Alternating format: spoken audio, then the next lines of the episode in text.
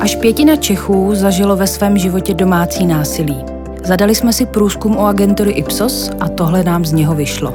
Jsme iniciativa pod svícnem a se všemi těmito lidmi se snažíme mluvit, protože jsou to pro nás hrdinové. Ti, kteří sdílejí svůj příběh a snaží se ostatním pomoct. Mluvíme i s odborníky. Na všechny tyto příběhy se těším. Jmenuji se Bára Urbanová. Dneska je tady se mnou Terka. Ahoj Terko. Ahoj. Terko, ty si nám poslala svůj příběh a on se vyznačuje tím, že to násilí, kterého ty si byla nejenom svědkem, ale i obětí, se dělo na mnoha úrovních ve vaší rodině. Mohla bys nám o tom povyprávět, co si pamatuješ třeba jako první takovou neúplně příjemnou vzpomínku ze svého dětství? Já bych asi zprvu řekla, abych to úplně jako, aby jsme se nestratili, tak naše se rozvedli, když jsme byli tři to bylo všechno v pořádku, ani nás nějak do toho nezatahovali, řešili si to na svý úrovni, když asi docela špatně, ale tím pádem se mi vytvořily dvě domácnosti. Vlastně máma, u který jsem byla nejvíc, a u otce. Zprvu to všechno bylo v pořádku, až tak do 6. 7. roku, tuším, nepamatuju si to přesně, kdy si moje máma našla přítele, Zpočátku to byla klasická domácnost, až později jsme si začali všímat, že třeba víc pije, hodně pil mm-hmm. a já jsem vždycky říkala, že je to cholerický alkoholik. Jo, protože když někdo pije a z domu přijde ožralej, tak jako OK, ale tam se to začalo uh, tam se to začalo vyznačovat tím, že pak svoji agresivitu šel vůči mojí mámě. O, takhle. O, já mám ještě sestru a na nás někdenku nevstáhnul. Ale to neznamená, že vlastně na tom člověku na mě by to nenechalo žádný následky. Protože jako i takhle ty svědci domácího násilí kolem děti, tak hodně často i ty samotní rodiče třeba i na té lepší straně, kde to není ten agresor, většinou, že je to máma, mm-hmm. tak to s těma dětma moc neřeší. Jo, on, oni se snaží chránit ty děti, dávat to do jiného pokoje a tak dále, aby nebyly úplně součástí. A myslí si, že když jsou ty děti malí, že to vůbec nevnímají. Hmm. Jo, mě bylo 6 let a moje máma vlastně se mnou vůbec jako to nikdy nediskutovala, vždycky se svou mojí starší sestrou, ale přitom já když si vzpomenu, tak mě se v hlavě honily strašně jako otázky, co jsem udělala špatně. Jo? Jako co si udělala špatně, že on bije tvojí mámu? Jo, že se třeba hádají. Mm-hmm. Jo, že prostě, že se hádají, že to prostě jde do takového extrému. A byl tam taky strach, že jo. Jasně. Jste ve škole a bojíte se, bojíte se, co, co jako bude, až přijdete domů. To byly večery, kdy my jsme se prostě třeba v 6 hodin sebrali a odešli a do 11 jsme bloudili po venku, než on přijde z hospody. Nějak se jako uklidní se mm-hmm. a my budeme moc přijít domů. Mm. A tohle je taková asi, já nechci říkat chyba těch rodičů, ale i celkově toho okolí, že si přesně myslí, že ty děti to nevnímají. Hmm. Vnímalo to okolí? Vědělo to okolí? Babičky, tety, někdo další? Babička to určitě věděla. O, později, o, jak to probíhalo, tak i nějaký máme známý kamarádky. Takže ty to věděli a já jsem se pak dostala i k nějakým e-mailům ale že by to zrovna bylo nějaký jako podporující, jo, spíš to bylo prostě takový znevažování, hele, tak ty jsi s ním, on tě bije, tak jako jo. proč, že jo? Jo. A řešili, že, řešili to ve vztahu k, to, k vám, jako k dětem? Byla tam někdy ta otázka, hele, co, co ty děti? Co se týče okolí, tak vůbec. Maminka byla teda oběť domácího násilí po jakou dobu? Já bych řekla, že to trvalo dva, tři roky. Mm-hmm. Ono to vlastně pak vyústilo s tím, že uh, určitě kdyby stáhnul někde ruku na nás, tak by to vyřešila rychlejš, mm-hmm. protože tam už ta její hranice byla, ale Naštěstí nakonec to vyústilo tak, že jsme se prostě sebrali a odjeli přes půl republiky, kde ještě několik snad let potom se občas ozval, vyhrožoval, že nás zabije, že si nás najde a takový ty no, věci. A čím si myslíš, že to je daný? Že prostě ty děti, ty vlastně pojmenováváš to, že ty děti nejsou považovány za součást toho problému, že je někdo zavře do nějakého pokoje a teď si jako myslí, že to znamená, že se to neděje. Čím si myslíš, že to je daný? Tím, že si ten člověk, který v tom domácím násilí vlastně jako funguje, ať už oběť nebo agresor nebo nějaký přihlížející, to znamená to okolí, tak že si myslí, že to vlastně problém jako, jako takovej není, že, že, že to jako bagatelizujou tu, tu důležitost toho tématu nebo toho, co se v té rodině děje? Já si myslím, to záleží teda, kdy to je, ale u mě, u mě to byl největší problém věku.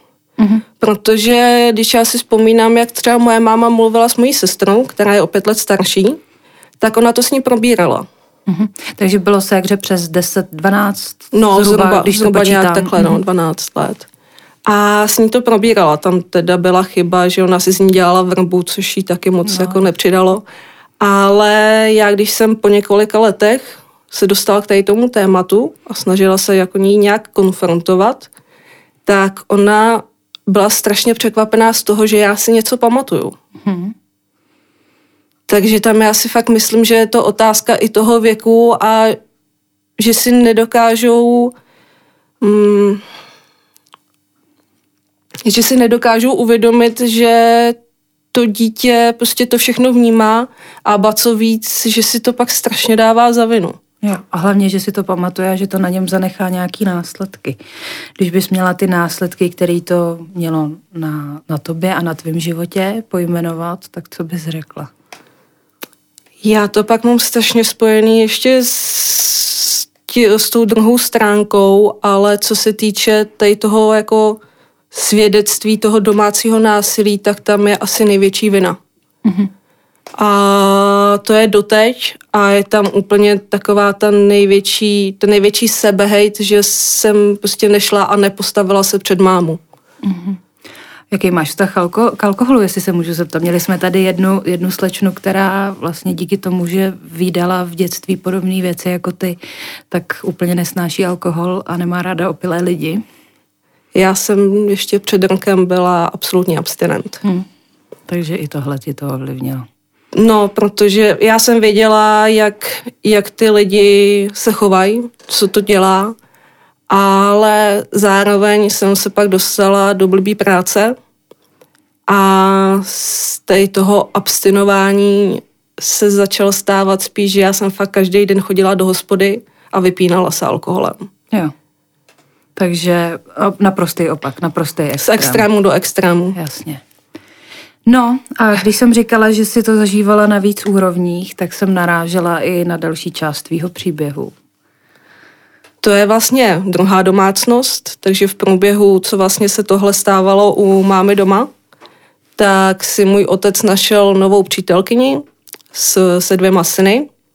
Oni byli o pár měsíců, ale vlastně stejně starý jako my, takže zhruba 7 a 12.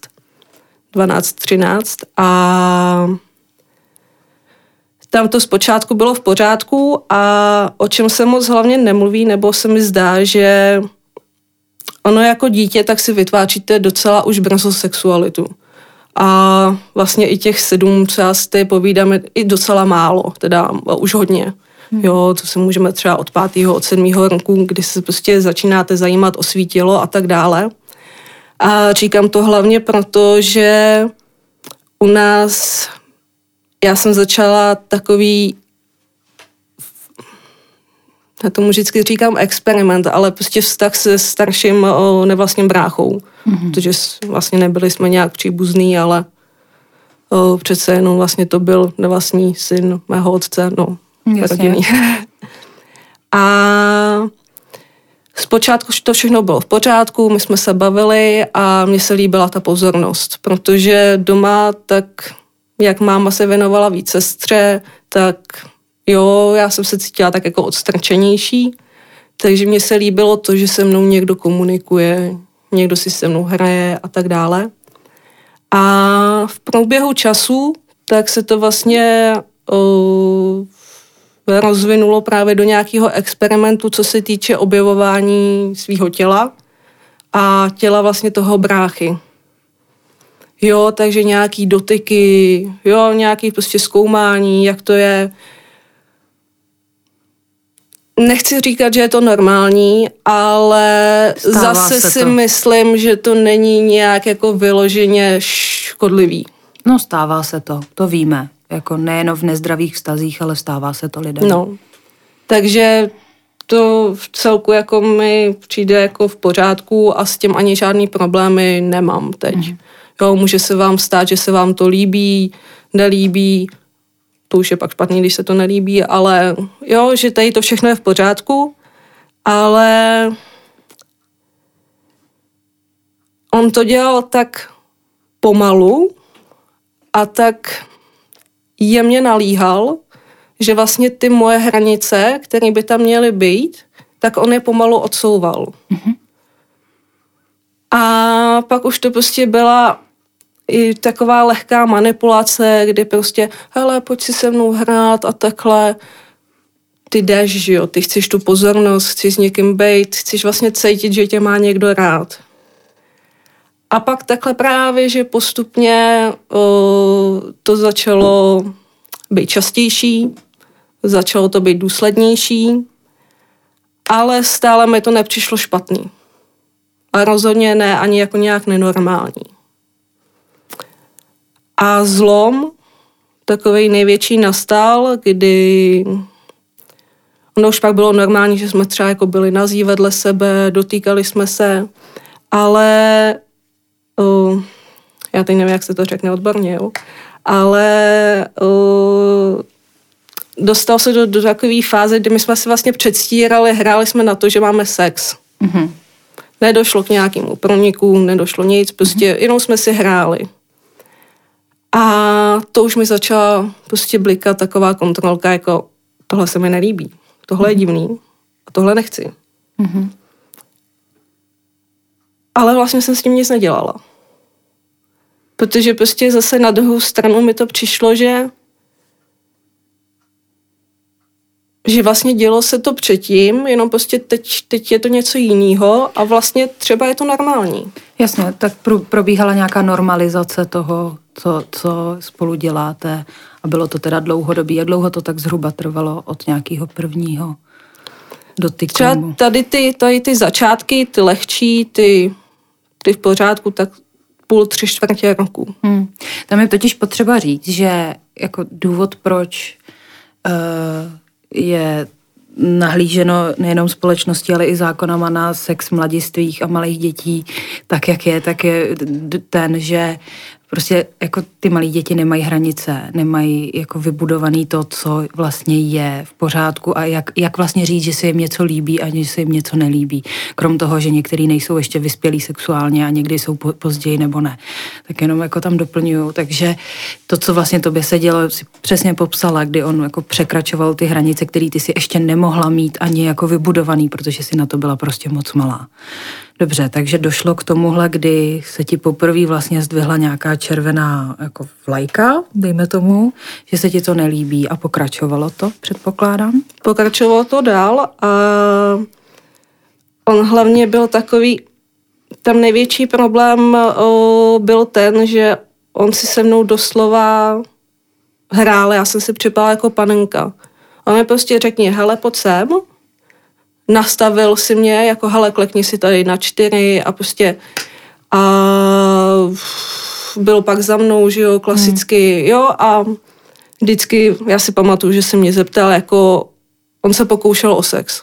Mm-hmm. To bylo jasný tím, on se vždycky zeptal, hele, a jsem uvnitř, a jako nebyl. Mm-hmm. A já vždycky, jo, jo, jo, jo, jo, jenom prostě, já, já jsem nevěděla, co se děje, nebo takhle, mm. ale prostě věděla jsem, že to ne, že prostě ne. Mm-hmm. Takže jsem přesně vždycky řekla, jo, jo, jo, si jako všechno je to v pořádku a takhle. A já si nejsem jistá, nebo furt s tím mám problémy v tom hledávat uh, těm dospělým, co tam byli, protože ono se to stávalo, když oni byli doma. Hmm. to byl prostě třeba přes den, tak zamkli, zamkli mě v koupelně.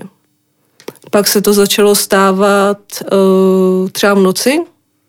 My jsme všechny čtyři děti vlastně spali v jednom pokoji a on si vždycky ke mně v noci leh a já jsem dělala, že spím.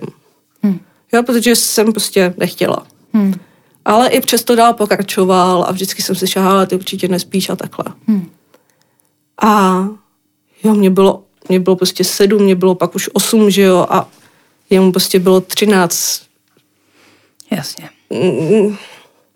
Nemyslíte, jako, že se to děje v takovémhle věku? Jasně. Prostě klasický pohlavní zneužití. No. Ono je vlastně úplně jedno, jestli došlo k penetraci, jak se tomu odborně říká, nebo ne, protože to zneužití, těch... ke zneužití prostě došlo. U těch je, dětí je to je, jako takhle asi nevím, jestli byl by posouzený nebo... No, ono hlavně, co si málo kdo uvědomuje, je to, že, a platí to i u znásilnění, že nemusí dojít k tomu nejhoršímu, k, k, tý, jako, k tomu aktu, aby si člověk nepřipadal zneužitej tím, že si někdo přivlastní jeho tělo. Jo, to je ten faktor, prostě moje, moje tělo eh, je moje a já si s ním chci dělat, co chci. Co chci. No a co se ti dělo v hlavě, když se tyhle věci jako děli, krom toho, že si teda hrál s tebou jak s panenkou? Já jsem se klasicky snažila odpojovat.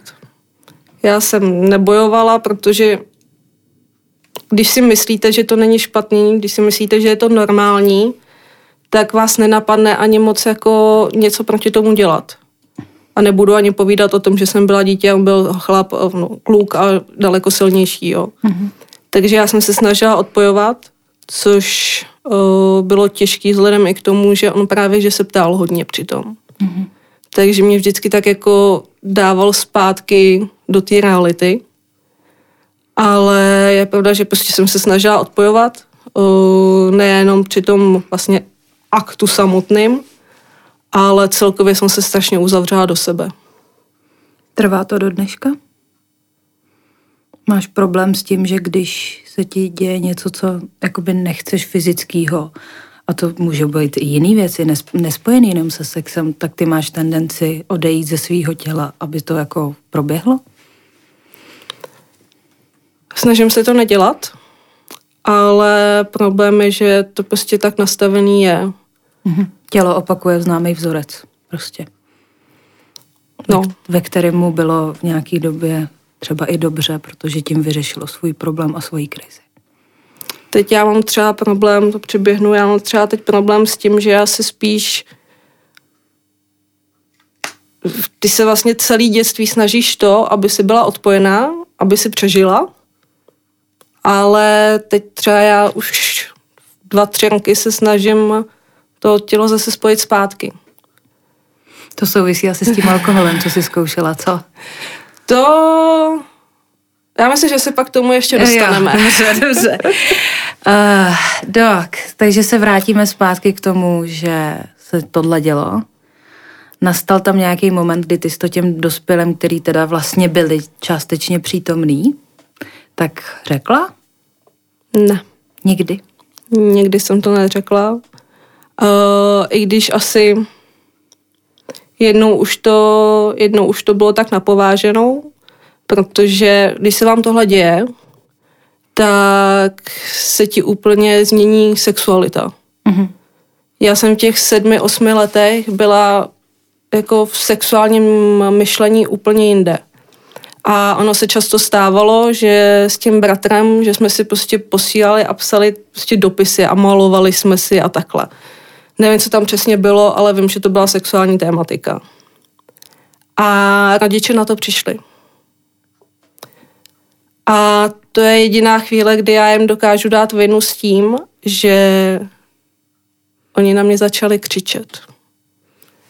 S tím, že jako že to není vhodný jako tady to si psát a proč to děláme a takhle. A v tu ránu já vím, že jsem se před nimi ještě víc uzavřela. Křičeli i na něj? Nebo si byla ty jenom jako ta jediná, která dostala? My jsme dostali oba, jako my jsme tam byli u sebe. A jo, vy jste tam byli spolu. Jo, jo, jo. Ježišmarja. Aha. Hm. A to vlastně byl otec a um, u mámy to bylo takový, že vzhledem k tomu, že se to dělo ve stejné době, kdy vlastně jí od, odčín, hmm. řekněme, mlátil, tak já jsem ji vůbec nechtěla zatěžovat ještě něčem dalším. Jasně. Protože jsem prostě viděla, čem se prochází a že asi na to tu kapacitu nemá. No a kdy to přestalo?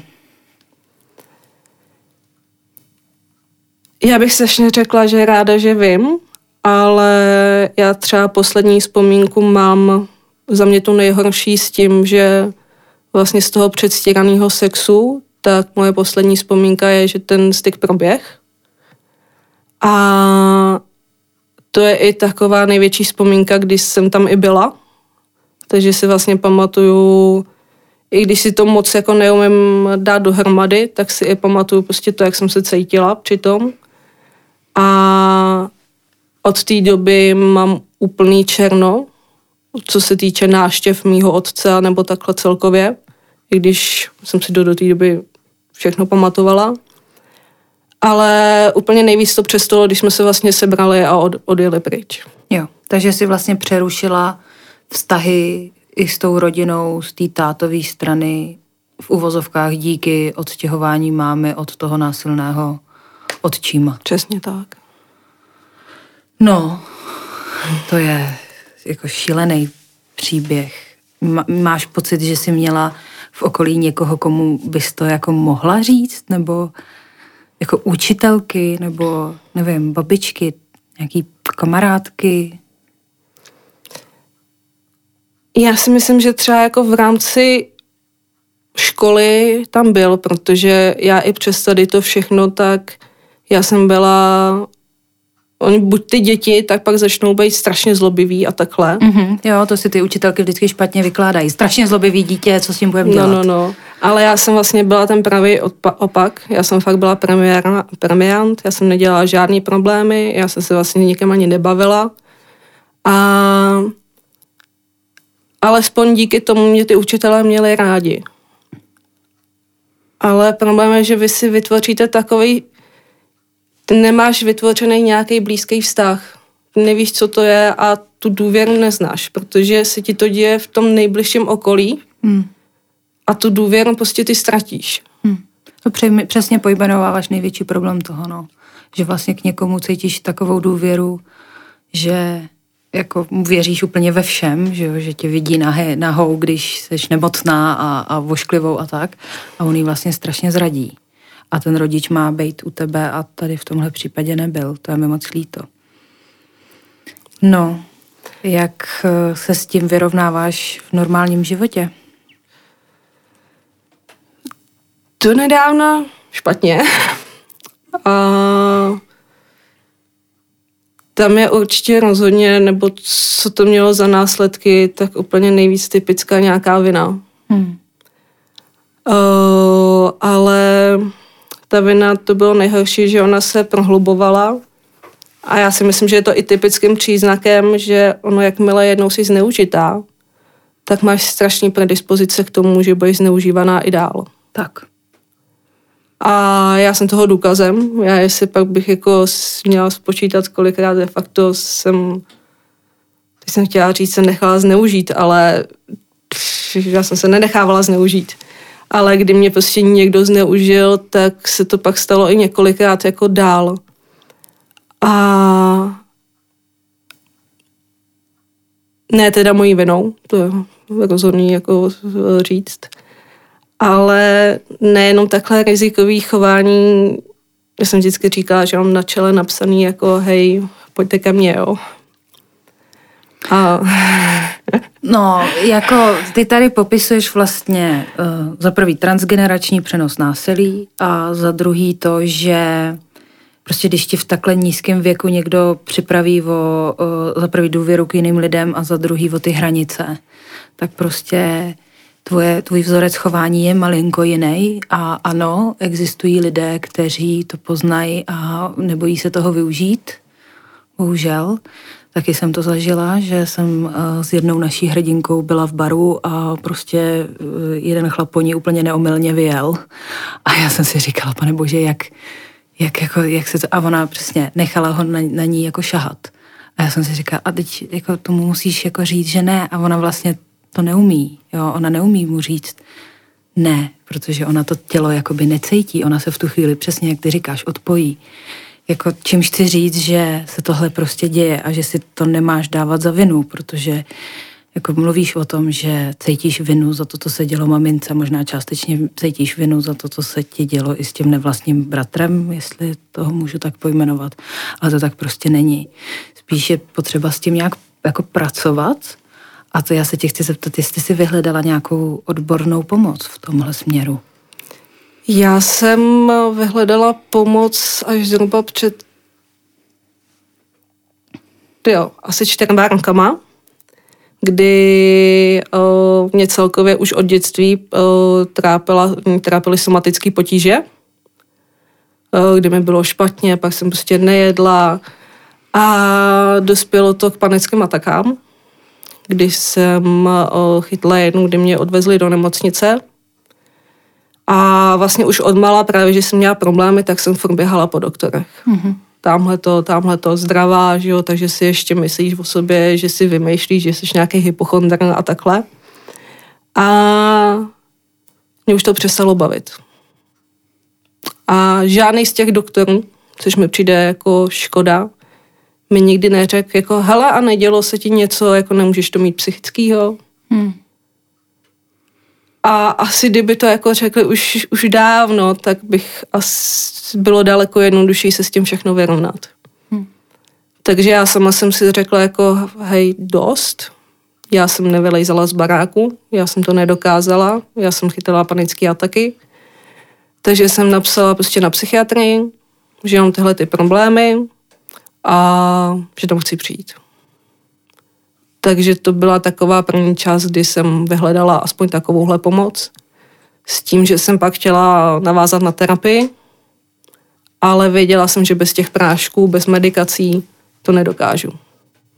Že jsem se musela nejdřív uklidnit nějak, abych měla vůbec sílu o tom mluvit.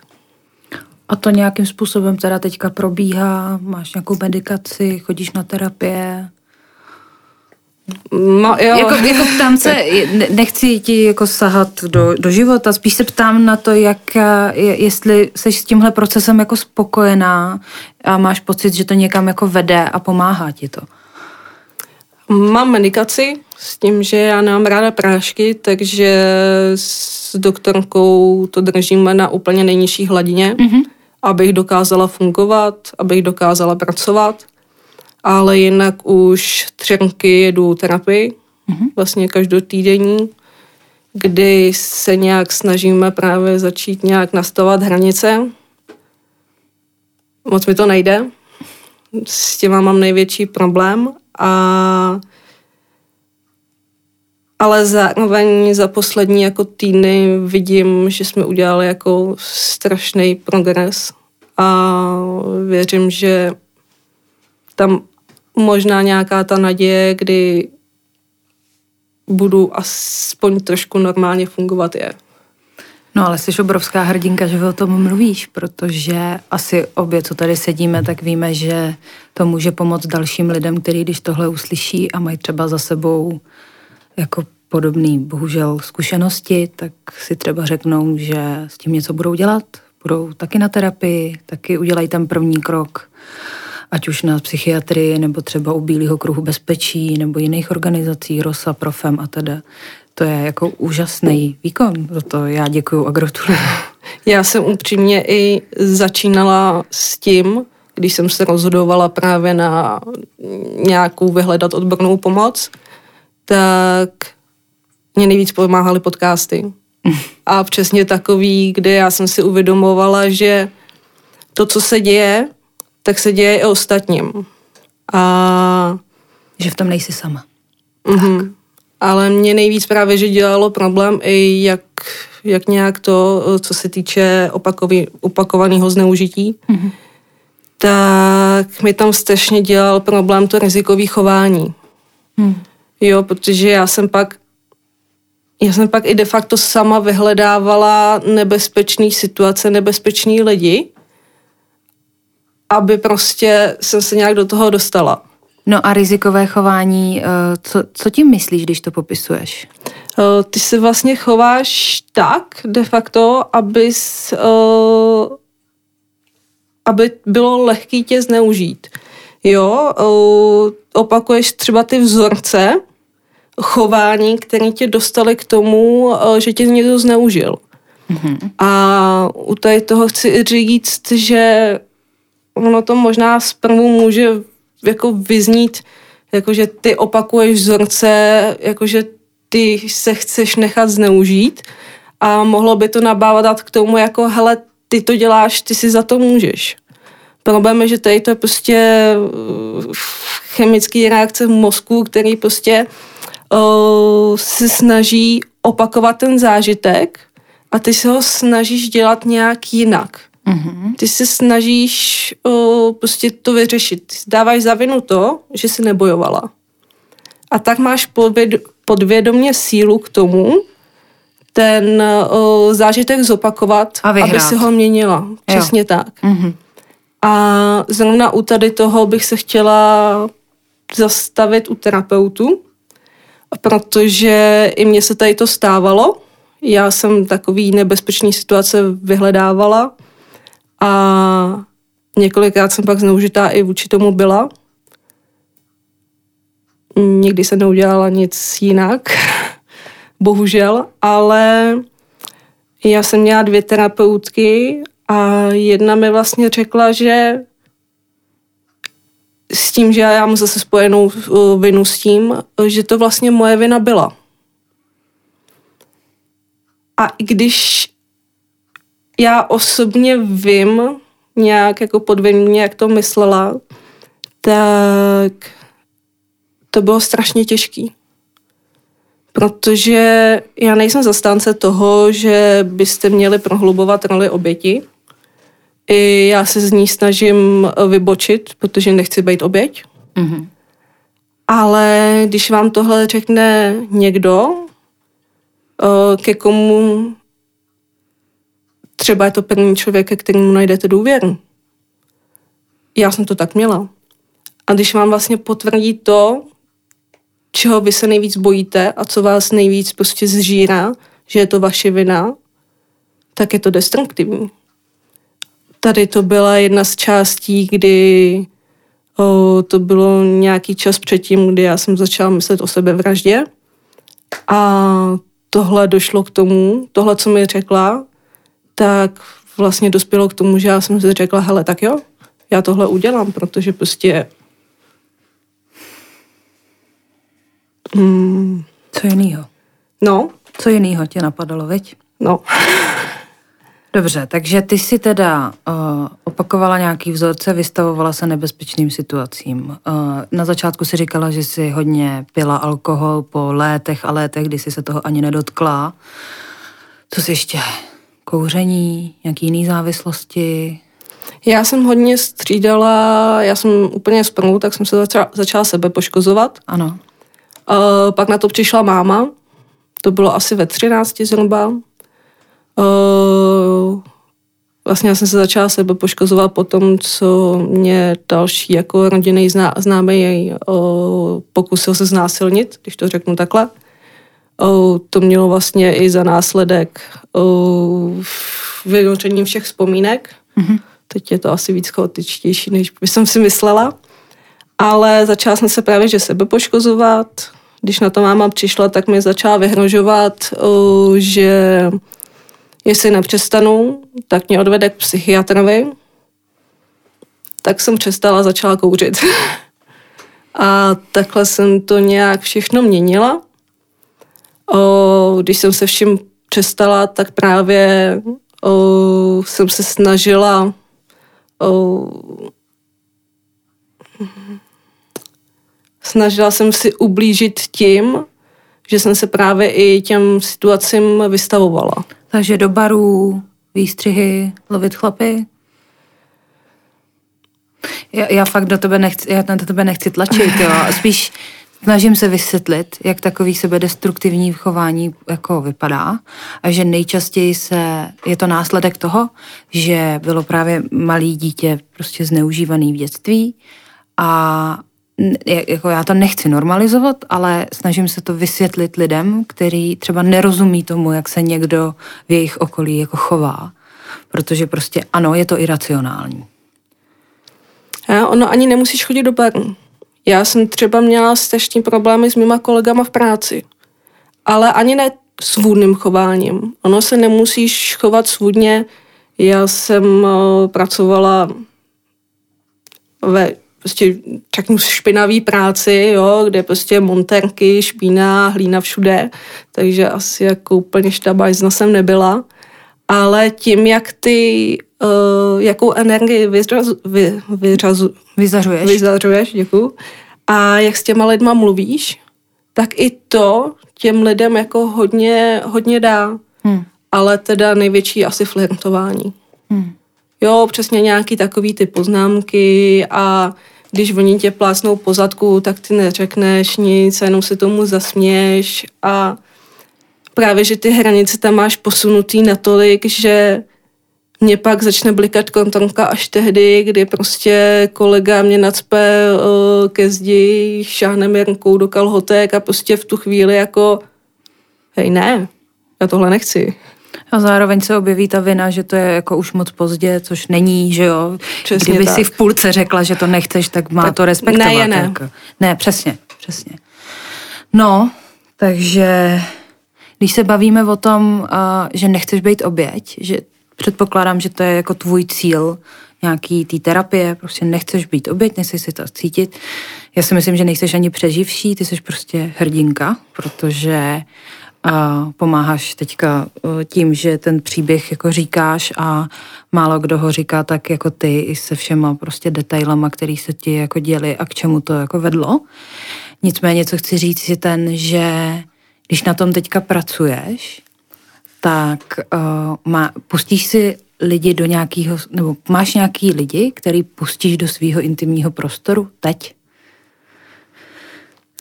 Um, A nemyslím jako sex, myslím, nevím, my se třeba s mojí nejlepší kamarádkou hodně objímáme, jo. Myslím si, že máme spolu takový velmi jako otevřený vztah. uh, vlastně mám, mám jednoho takového kamaráda, vlastně jedinýho, uh, se kterým on o mě ví všechno. Ale byla to taky nějaká určitá cesta, že i ty musíš cítit, uh,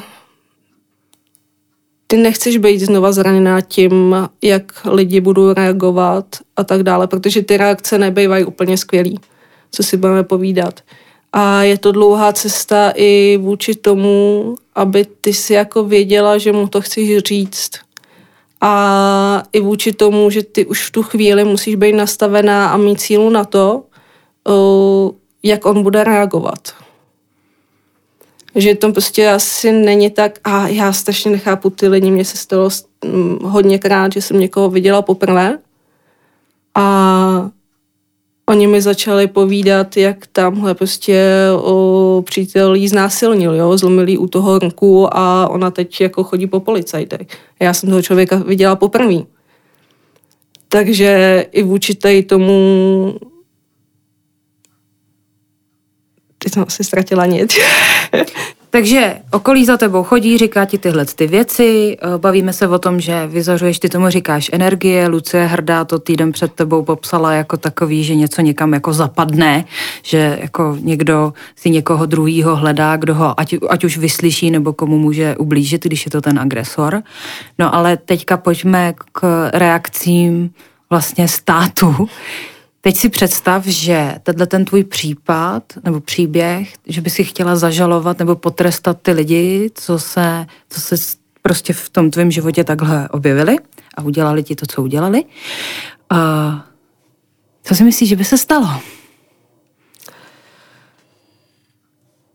Takhle, úplně v tom nejlepším případě, vezmeme to u pozit- pozitivního, ani nechci Co by říct. se mělo stát? Dobře, tak co by se mělo stát? Pozitivní, eh, co by se mělo stát? Eh, Za prvý stát by měl věřit, budeme říkat té oběti, Aha. a ona by měla mít hlavní slovo. Uh, za druhý uh, by stát měl dát trest za to samozřejmě. A nebudeme říkat, a asi to i tady zaznělo minulý týden, že většina skončí, když už něco skončí, tak podmínkou, že ano? Ano, za tohle to asi trest není podmínka, přesně tak. Takže, eh, no, mělo by se stát toho hodně a nejvíc přesně jako trest, no. A hlavně asi by se nemělo ani trestat podle toho, jak ta oběť po tom samotném aktu vypadá. A co dělá? O, ano, a, co dělá? A co dělá? To znamená to, jak popisovala Terka Vytlačelová, že na ní koukali, jestli vypadá inteligentně, jako kdyby se hloupým lidem nemohlo stát něco špatného. A jako když nejhorší je, když posuzují, jestli někdo byl promiskuitní nebo ne, jakože rozhoduje, nebo co o mě vypovídá můj počet mých sexuálních partnerů, že jo. I když se mi třeba nic nestalo. No. Ale já jenom takhle, ale nejde to ani o atraktivnosti, ale uh, už jsem taky četla příběhy, že policie a systém to prostě vzal tak, že někdo nevypadal úplně jo atraktivně a bylo to takový jako tebe někdo znásilnil. Jo, jo, jo. Takže a to je zase, to je přesně takový ten systém jako ideální oběti, no. To je podle mě hodně rozšířený. No hlavně je to systém, který ty oběti vlastně vytváří. Jo, on tady ani nevytváří ty přeživší, protože, a teď se rozčílim hrozně já, já doufám, jako, že to je na tom hlase jako znát, že mě to fakt strašně sere, pardon, že vlastně tady se někomu něco stane a je teda tou obětí, která se z toho chce vyhrabat a stát se tím přeživším, nebo třeba i hrdinou, který jako chce pomoct těm ostatním, ale ten stát mu v tom aktivně prostě brání a vytváří z něj větší a větší oběť, protože do něj furt ještě pořád kope a v podstatě ho zneužije znova. To, to mě na tom jako nejvíc štve. Od toho, že Prostě ti to nikdo nevěří a vlastně si ověřují tvoji verzi příběhu. Proč si neověřují verzi příběhu toho agresora? Prostě proč ty seš ta, která musí jako dokázat, že bylo mi sedm let a z někdo mě znásil, znásil jako pardon, ale na fyzice, na fyziologii toho člověka je to jako v tolika letech jako vidět. To je, to je prostě strašný. A strašně mě na tom štve, že uh, je to téma, do kterého se vlastně nikdo nechce pouštět, protože je hrozně těžký. Jo, protože tohle změnit je jako těžký. To znamená, že změníte v hlavách myšlení vlastně spousty lidem. Policajtům, státním zástupcům, advokátům, soudcům, všem prostě. A proto se jako nic nezmění. A no. potom přijde soud a řekne, že, že byla malá a že na to zapomene a Přesně nebude tak. to mít žádný následky. No ale o tom se tady bavíme od začátku, že už to, že někdo mlátil tvoji mámu, na tobě zanechalo nějaký následky. Nejenom ty další věci, které se ti děly, no ale už to, co jsi si viděla, tak je prostě obrovský zásah do tvýho dalšího fungování a oni tohle prostě nemůžou jako říkat, protože je to blbost. Tisíckrát vyvrácený na spousty lidech. Jako co mají ty lidi dělat? Jako chodit na Václavák s transparentama, halo, všimněte si, co říkáme, nebo jako já, já tomu fakt jako To je nejhorší, že pak ten stát sám o sobě vychovává další buď agresory nebo Přesně, oběti. Protože jim to umožňuje. Protože jim to umožňuje prostě těm lidem to dělat a ještě ty oběti nechat ve stavu té oběti. Jako miliarda lidí nechce být, nikdo nechce být oběť, přece ničeho. Chceš prostě být ten hrdina, který to přežil, ať už Titanic nebo druhou světovou válku, nebo prostě to, co se ti dělo, to je úplně jako jedno. Ale jako když ti v tom nikdo aktivně nepomůže, tak je to fakt jako těžký. No nic, to jsme se zase rozčílili. Je to, mě občas přijde, že křičíme na mraky, ale teďka křičíme, teďka křičíme a jsme hrozně nahlas. I díky tobě, že to říkáš. Už po třetí ti děkuju a po třetí tě obdivuju tady s slzami v očích. Děkuji, děkuji. Nicméně, uh, asi na závěr, jestli nechceš ještě něco dodat. Já se bojím zeptat, protože ten tvůj příběh je tak strašně jako, jako těžký, ale zároveň strašně dobře analyzuješ a popisuješ, co se ti vlastně dělo a k čemu to vedlo a co se může dít i jiným lidem. Tak Můžu dodat ještě poslední no, věc. No. To je strach v očích. uh, ne, jenom ještě, co jsem chtěla říct, tak a s čím já jsem i na, no, měla hodně dlouho problém, tak to je nějaký uh, a teď mi vypadlo to slovo, uh, touha po konfrontaci. Jako vypořádání se s tím? Přesně tak, protože ty si, nebo ne ty si, já si mysl, nebo já jsem vždycky měla zažitý, že konfrontace uh, například s tím agresorem, že mi pomůže. A já bych chtěla jenom nabádat lidi, ať to klidně udělají. Ono, když je to v bezpečně, tak to jde.